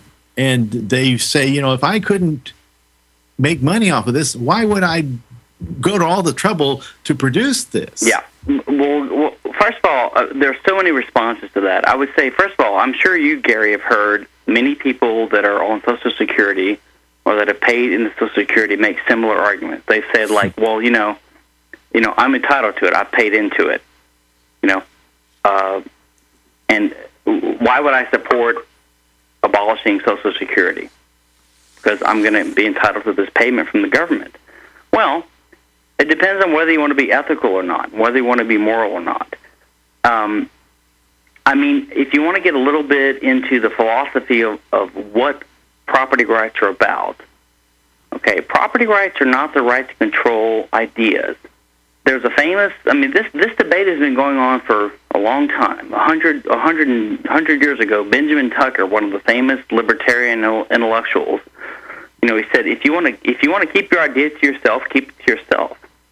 But if you reveal information to the world, you know, if, if this is what competition is about. Think, just think about it. If you come up with a new innovation for your grocery store, let's say you think, hey, I'm going to make my aisles three feet wider, and the, the carts will, you know, get by without bumping against each other, and all these shoppers will love it. You know what's going to happen if it's successful? Your competitors, your competitors will emulate you. The nature of the market, the nature of society is learning from each other, emulating. We learn things from society in general, and we learn things in part by being free to compete with each other. And that is what competition is. And when you when you allow the government to come in and issue a monopoly over a pattern of ideas, you stifle competition and you set up an, a monopoly system. And I really don't see any in between way to have to have it the other way. I mean, you you have people say, well, you know, I created this, I should have the uh, the right to license it or not. Well, a license means permission. Okay, you only have the right to stop to not grant permission if you have the right to stop it. In other words, someone only has to come to you to ask permission to do something if you have the right to stop it. Now, why would it, let's say Mozart comes up with a new symphony and people learn about it and they hear it and there are other people emulating him. You know, maybe there's a new hip hop group that's going to sample Mozart's new song and make a new song out of it. Now, how can Mozart license them the right to do that? Only if he can stop them. If he can stop them, he can say, I won't stop you if you pay me a certain amount of money. But how does he have the right to stop them? How are they violating his property rights by performing a song? Because Okay, now, there's a Stephan- pattern. this is a me ask you this. philosophical issue that libertarians face. Stephan, let me ask you this. Let's say that Mozart uh, is alive today, and let's say that he made a- song and he put it on a phonograph record. Okay, and he sold the phonograph record. And what rights do you have? You you've now bought the phonograph record. You obviously have the right to play it. I assume in your home. Do you have a right to make a copy of that? You know, an, an- another phonograph record and sell it, uh, or or make a, a a tape recording of it, or okay. Do you understand the question I'm it- asking it's here? hard to predict. It's hard to predict what what contractual regimes would be uh, applicable in a free system. I don't know what insurance companies would insist upon. I don't know what you would what you, what you would sign when you buy the when you buy the CD, which CDs are disappearing anyway, so there's not any physical thing to buy anymore anyway. Um, but you know, I would say this. I would say that um, if you're using your own property in your own house, how can you be violating someone else's property? This this is the fundamental thing. Libertarians need to revisit why they're libertarian. We are used to thinking that we're pro liberty, we're pro commerce, we're pro wealth, and of course, generally, the the right to own private property leads to prosperity. It leads to the free market, things like this. But that doesn't mean we have to mix up cause and effect. Okay, and I would say this. Uh, let's make an analogy to the free trade argument. Typically, we'll engage in someone who uh, wants to uh, condition uh, import taxes upon China or some other country, lowering their barriers to trade. And, and what's the typical libertarian response? The typical libertarian response is that we should have unilateral free trade barriers. We shouldn't impede any access to, you know, anyone should be able to export whatever they want to America, regardless, and everyone is better off, right? And what's what's the logical implication of that? If someone could produce, you know, cars for a dollar a piece, we would all be better off. Now, it would put GM out of business, but we would all be better off, and people would fight that at first, but then then they would get used to it. But the fundamental point is that the entire purpose of property rights is because of the fundamental fact of scarcity. If things were not limited in the world, we wouldn't need property rights. You know, if, if I could look at your car, Gary, or your house, and I could look at it and just blink my eyes and I could have a duplicate copy on my property next to me, it wouldn't take your car away. It wouldn't take your house away. But I would have my own copy. Now, I don't think we would have laws that would prohibit doing that. But now we do have those laws in the realm of ideas. In other words, in my view, we have to fight against the un- the unfortunate fact of scarcity in the real world of scarce things. But in the world of ideas, they are infinitely reproducible, and that is a good thing. People can learn from each other. We can all benefit from the common cultural wisdom of humankind. And the, when we try to impose artificial scarcity on these ideas, we're trying to restrict them, and it makes no sense whatsoever. Now, Stephan, uh, you wrote an essay for the Mises Institute called The Case Against IP, a concise guide. And in there, you make a reference to carving something out of a hunk of marble. Uh, is that relevant to what you're talking about right now? Yeah, that's that's a good example because uh, uh, it, it is not too uh, esoteric. Here, here's the idea: if you talk to your average person or your average libertarian, and they, they sort of give it casual thought, you'll say, "Where do property rights come from?" And they'll say, "Well, if you find something in the state of nature that's unknown, then you then you're the owner." Everyone agrees to that. Although there's fewer and fewer of those things because you know the world is pretty populated by now. Or if you buy it from someone, you know, let's say Gary sells me, you know, um, a car. Well, I own the car because Gary owned it and he gave it to me. And then everyone says there's a third way. If you create something, that you become to own it. The, the fundamental intellectual mistake there, in my opinion, is this. They make a mistake between understanding where wealth comes from and where property comes from. It is true that by your intellectual labor, your creativity, if you manipu- manipulate and rearrange things that you own, you make them more valuable. You create wealth. In fact, if you and I, let's say you own an apple and I own a dollar, and we trade them, nothing is created, and yet wealth is created, right? We're both better off. So we have to keep that distinction in mind. All right, oh, I'll let you continue that uh, thought after the commercial break. We are talking with Stephan Kinsella. Uh, his website is stephankinsella.com. You're listening to Live and Let Live on the Rule of Law Radio Network.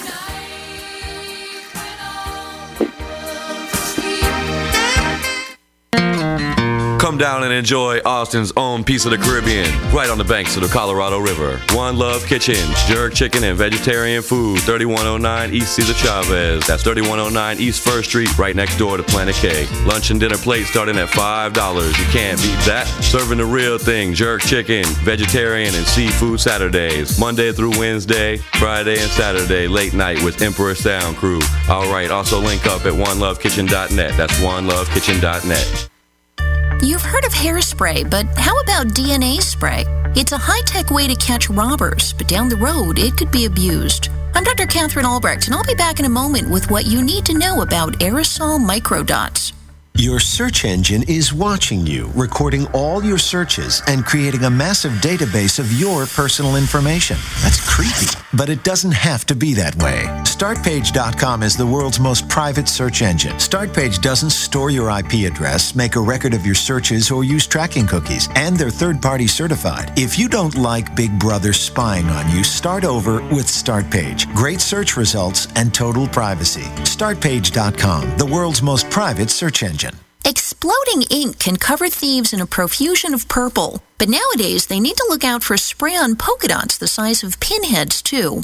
The Selectamark security system uses DNA spray on robbers as they make a getaway. The coating glows under ultraviolet light for weeks, and police can identify the crime scene because the spray contains unique microdots. While it's currently used to nab criminals, the spray could be turned to other purposes. Imagine attending a political rally and later glowing under ultraviolet light at the airport. It could give a whole new meaning to the no fly list. Maybe we should all be wary of DNA spray.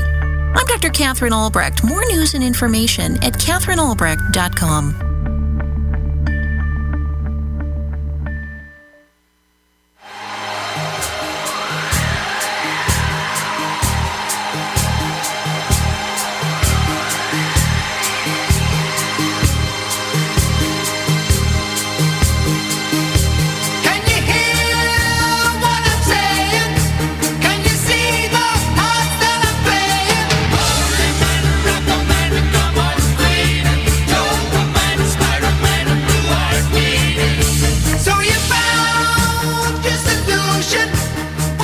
It is Sunday night, uh, November 14th, and this is Live and Let Live on the Rule of Law Radio Network. I'm Gary Johnson. We are talking tonight with Stephan Kinsella.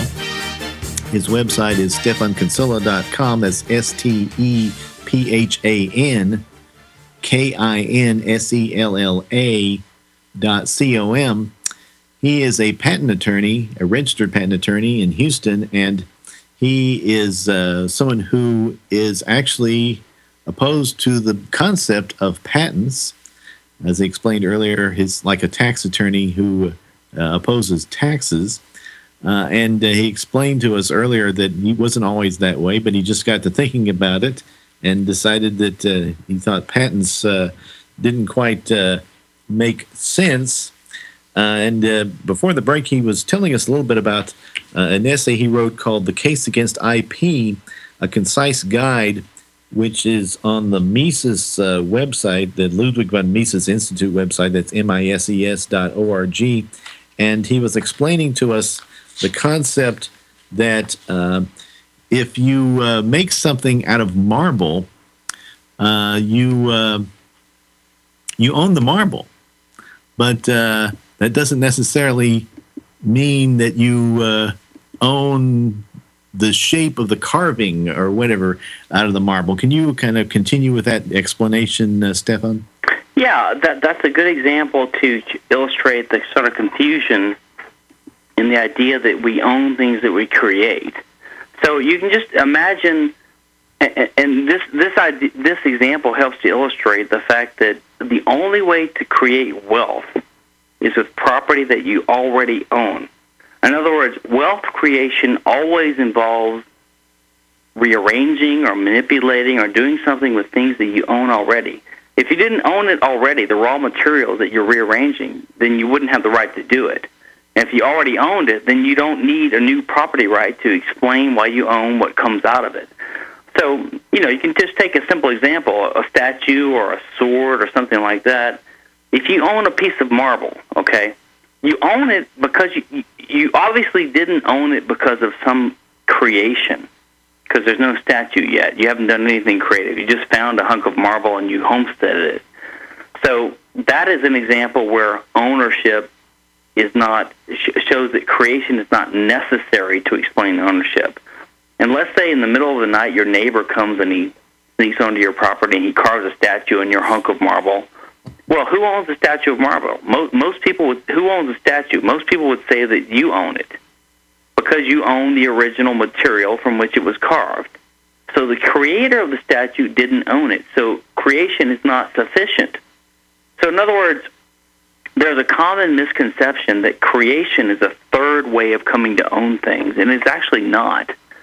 Uh, the only way you can own things is if you find them or if you buy them or you know get them by contract from someone. You you really can't create anything. The only thing you can create is wealth. You can create wealth. I don't deny that. I don't deny the importance of the intellect or the or the imagination or labor. But what these things do is they transform resources that are already owned. We transform them. So if you own something, then you decide to use your labor or your body or your intellect and you transform it. And you make it into something different that is more valuable either to yourself or someone you want to sell it to. And in that way, you increase wealth. But you do not add something new to the world that is new, a new piece of property that we, we need to find a, new owner for. We already know who owns it. The, the owner is the guy who owns the raw materials from which this new thing is made. Now, I I may be kind of repeating myself here, uh, Stephan, but people who defend copyrights and patents will say if we don't have them, then there won't be people carving the marble. Right. Um, so, So, how do you so, so, so let me let me give a few answers to that. N- number number one, let's take the, the, the typical. I mean, let's cut to the chase. Let's let's talk about the typical case people mention, which is pharmaceuticals. We talk about all these drugs that pharmaceutical pharmaceutical companies make. Now, let's think about the real world situation. We have the United States federal government, which extracts taxes on an astronomical level from individuals and from corporations. It regulates the sh- the hell out of companies. Um, it has the FDA, which imposes draconian requirements on the ability just to sell a new drug. And so by the time a company finally gets a drug to market, yeah, it's, it's faced a lot of costs. It's paid more for its employees than it needs to. It's, it's, it's paid more because of regulations. It's, it's paid taxes out of its own coffers. It's paid uh, lawyers and all these delays because of FDA regulations. And now, does it make sense for a libertarian to say the solution to this problem is for the, the same state that causes all these damages to the company to grant them a, a monopoly privilege that they can use to take to a federal court to sue another company to get an order by a federal goons, right, to get a slightly higher price for a product just so they can make up a little bit for all these damages that have been done to them. Why don't we just say, let's get the federal government out of the way in the first place? I mean, no one in their right mind, no libertarian can say the federal government should tax and regulate and do all these things and then make up for it by a small grant of a monopoly privilege for a product. So I would say this, and that, that's the par- paradigmatic case. I would say this. No one can argue that there will be no innovation and creativity without patents. All you can say is there won't be enough. I mean, look, everyone would admit that without patents, there would be some novels written. There would be some inventions created. In fact, there were, you know, the greatest. Who's the greatest uh, uh, uh, uh, creator in the in the English literature by common acclaim? Is Shakespeare.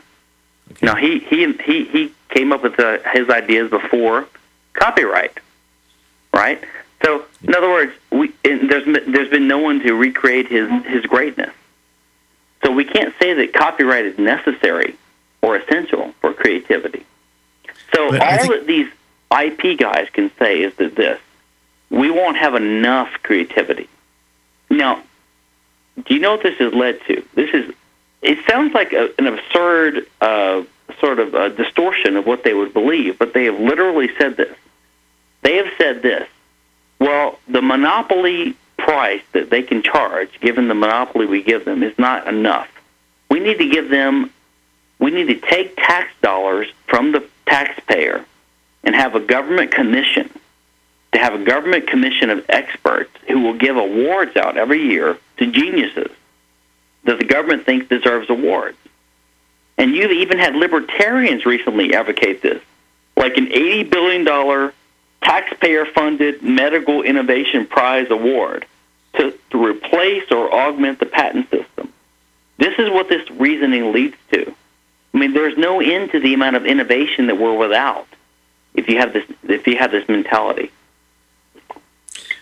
Okay, now I'm going to challenge you here, Stephan. Many times in this interview, you have said that you are presenting the libertarian position. Okay, but you also acknowledge that there are people like uh, Robert Nozick, and I guess you can call Ayn Rand a libertarian. Some might d- dispute. You know, she might say, "No, I'm not. I'm an objectivist." But whatever. Uh, there, you know, there there are a lot of libertarian views on patents and copyrights. You present your view as being the libertarian view. So, uh, what sort of reaction do you get from other libertarians? Because you're taking, is it fair to say, a very radical position on this, and I would say a very uncompromising position on this. What sort of reaction do you get from other self-described libertarians to your position? Well, to be honest, in the last, uh, I published a fairly major work on this about ten years ago in 2000 in the in the Journal of Libertarian Studies, and in the in the ten years, it's, it's gotten a lot of uh, popularity and uh, press, and I've, I've given more speeches on it. I've given more radio talks like this on it. To be honest, this is not my favorite topic. I'm more interested in other things myself, but I keep getting, you know, called on to talk about these things because I have expertise on it and because it's a hot topic. And I, I'll be honest, from what I've seen, the libertarian movement has latched onto this with a vengeance. I mean, it is, it's like a snowball. So yeah, there are some people who resist, but I, I really believe there are relics of the 20th century or the 19th century. I mean, they're they're they're a dying breed. The arguments I get are either empirical or utilitarian. They'll they'll say things like, "Well, what would I, what would be my incentive to produce if I didn't have this monopoly?" And and you want to say, do you really think that the purpose of, of libertarianism is to establish a government that will give you monopolies to make sure you have the incentive to create? Do you really think that's what it's about? Or is it about property rights and freedom? Do you know what I mean? So um, the response I've seen is overwhelming, and I will be honest, I would love to see a good argument for IP. Just like Ayn Rand said she would love to see a good argument for, for cats' rights. You know, she loved her cat Fluffy, but she could not think of a way to justify rights for her cat, so she gave up on it. And I was it was the same for me. I mean, I'm a patent lawyer. I tried and tried and tried for 15 years, and you know, every argument I hear is just completely uh, bereft of principle or or awareness of what the really the law really is. And uh, I just think that the, the case is very clear and convincing for our side. All right. Well, you're- a very convinced man, Stephan Kinsella, and uh, we will talk a little bit more about this.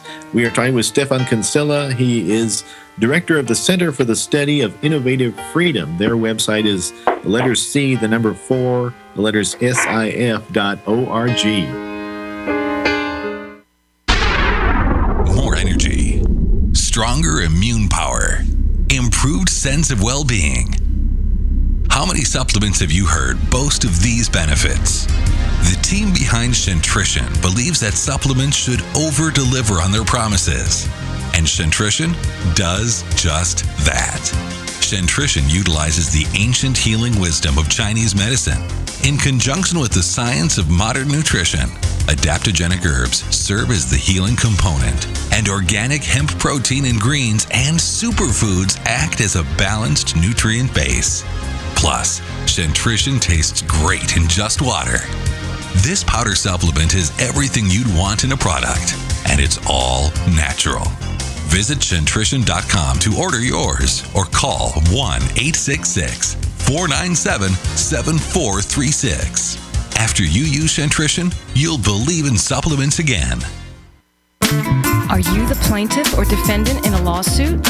Win your case without an attorney with Jurisdictionary, the affordable, easy to understand four CD course that will show you how in 24 hours, step by step. If you have a lawyer, know what your lawyer should be doing. If you don't have a lawyer, know what you should do for yourself. Thousands have won with our step by step course, and now you can too. Jurisdictionary was created by a licensed attorney with 22 years of case winning experience. Even if you're not in a lawsuit, you can learn what everyone should understand about the principles and practices that control our American courts. You'll receive our audio classroom, video seminar, tutorials, forms for civil cases, pro se tactics, and much more. Please visit ruleoflawradio.com and click on the banner or call toll free 866 Law Easy.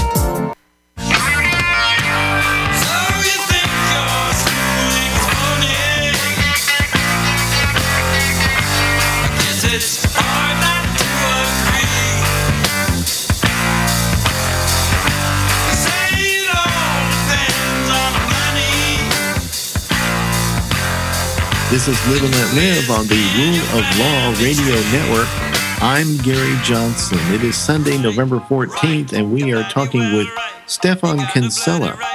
He is, among other things, the director of the Center for the Study of Innovative Freedom. Uh, their website is the letter C, the number four, and the letters SIF dot org. Uh, Stephan, what is the Center for the Study of Innovative Freedom? Well, this is think tank. I, I found it fairly recently, and it is dedicated towards the um, a private property libertarian oriented approach towards you know the ideas of innovation and things like this. Um, and it, it leads me to mention something to you that we talked about over the air uh, during the commercial, and that is you know one thing we need to emphasize to listeners is that um, a lot of the pro- opponents of intellectual property over the last couple, two, three, four decades have been basically what we call dot communists or leftists. We need to emphasize that there is a growing strand of libertarians and people that are pro property and we're against intellectual property because we're for property. In other words, we recognize that pro- intellectual property is contrary to real property rights. So, from my point of view, the leftists and the traditional libertarians make a mistake, and that mistake is they both identify intellectual property with private property because they have the word in common. Mm-hmm. So they both bought into the propaganda of the state. Now, the the Randians and the pro IP libertarians, they accept that dichotomy, and because they accept it, they are in favor of it because they're in favor of private property. The leftists, because they're against private property and capitalism, they also accept that dichotomy, and they are against intellectual property because they're against private property. The correct position, in my view, is to be for private property rights and to be against intellectual property because it's a state creation that's artificial and that undercuts intellect, uh, real property rights. So we reject the dichot- you know we we address we we, we reject the equation. You know we don't accept the idea that intellectual property is property just because the word property is part of its current name. And like I said, the original name was monopoly, and this was not denied. But you know, the the original status were a lot more honest than we have now. What do we call the the, the War Department now? We call it the Department of Defense. It was originally called the Department of War. So you'll see that nowadays they're a lot more savvy about relabeling their statist um, programs and measures, and um, uh, it's a monopoly, and that's what they're in favor of. And, and I'm against it because I'm an advocate of property rights.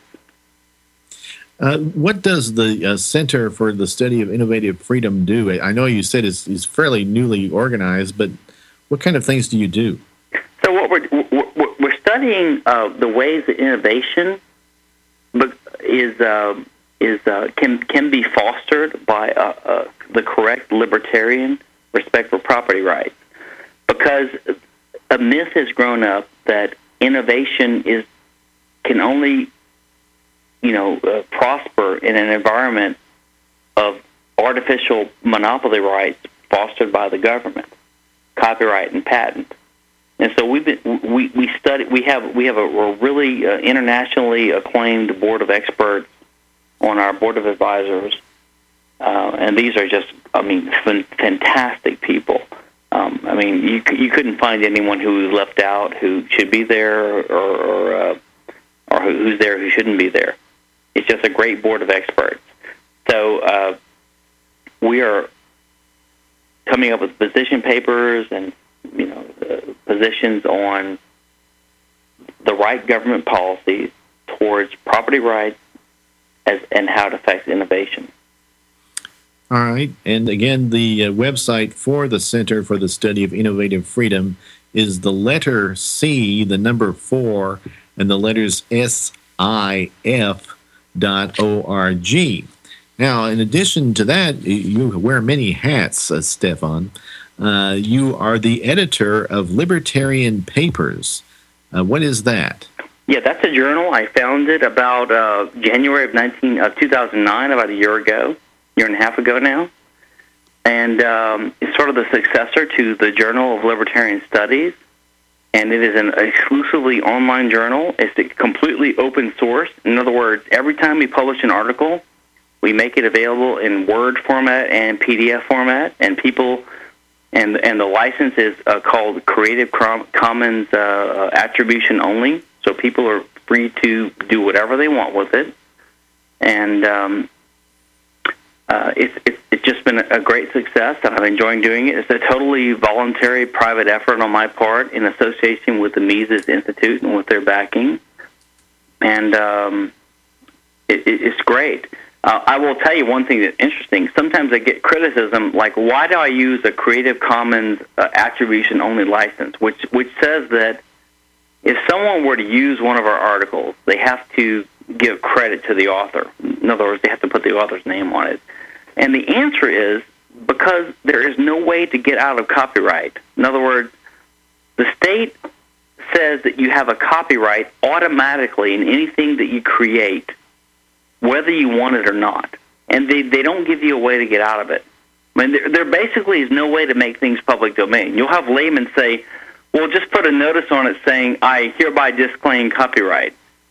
Well, I can do that, but they won't have any effect legally. In other words, I can still sue someone for copywriting, for, for copying my work. So what we do is we, we work within the legal system and we, we grant the maximum license that the law allows us to grant which is CC BY. We call it, you know, Creative Commons uh, attribution only, and it's it's uh, it's just a great journal. I have a lot of great authors, and uh, I really enjoy that. All right, and their website is libertarianpapers.org. That's correct. And uh, one other thing that you are involved with, uh, Stephan, is you uh, teach at the Mises Academy uh, and Mises is spelled M I S E S. Uh, what is that? Yeah, this is a new, uh, fairly new initiative. And by the way, Mises also has a brand new wiki that's competing with Wikipedia. It's called Wiki.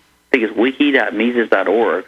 But their their academy is um, academy.mises.org, and they started about a year ago, nine months ago, and they offer courses. Now, if you go to Mises.org, you will find hundreds or thousands or tens of thousands of hours um, or book links of articles and books and recordings for free. I mean, they offer everything for free because we're trying to get the word out there about the free market.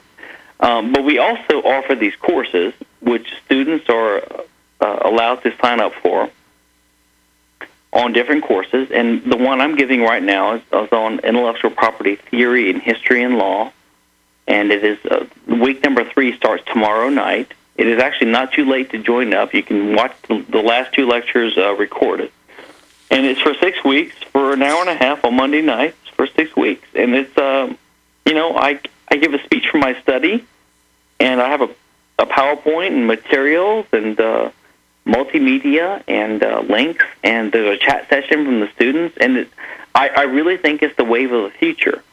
Um, it's not accredited, which means that every student that signs up is really interested in the topic, and they're good students, and they're intelligent, and they're smart. And it's it's uh, I, you know I taught as an adjunct professor at, the, at a local law school, South Texas College of Law, about ten years ago, and I didn't like it. Um, but this is a, a great teaching experience because every student really wants to be there. All right, and again, that is academy.mises.org, and uh, Mises is spelled M I S E S.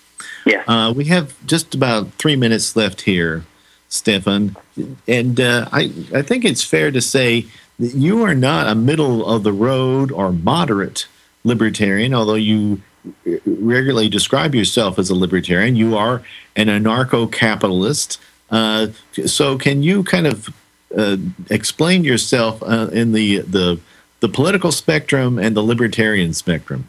Well, I put it this way. I mean, I'm, I'm a moderate in the sense that I'm tolerant of other people as a libertarian. I mean, that's what libertarians are. We're tolerant. Um, and I'm all, always willing to accept any incremental improvement in the in in in, in, in the law in the laws. Um, you know, it's, it's not my way or the highway.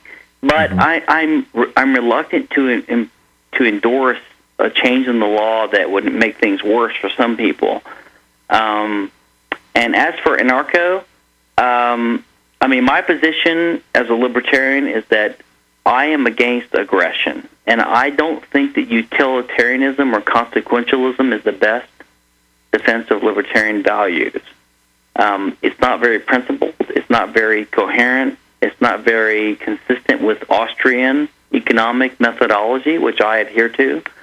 I mean, for example, I don't think you can weigh and sum up and, and, and, and add up and subtract people's utilities.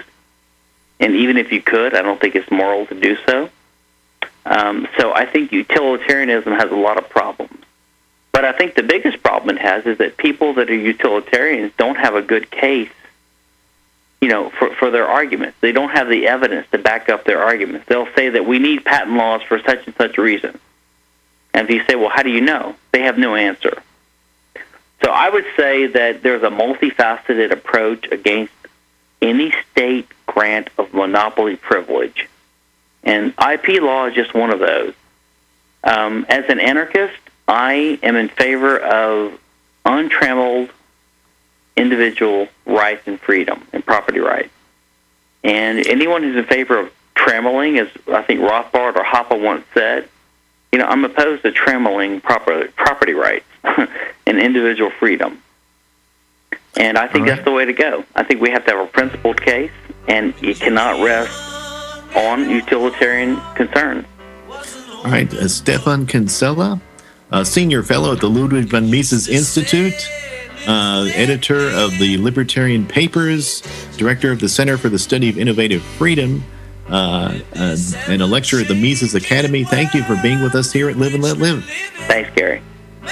Again, his uh, website is stephankinsella.com. That's S T E P H A N K I N S E L L A dot C O M. This has been Live and Let Live. This program was directed by Deborah Stevens. Archives of this program are available at ruleoflawradio.com. Uh, join us again next Sunday night at 9 p.m. Eastern Standard Time. I'm Gary Johnson. Good night.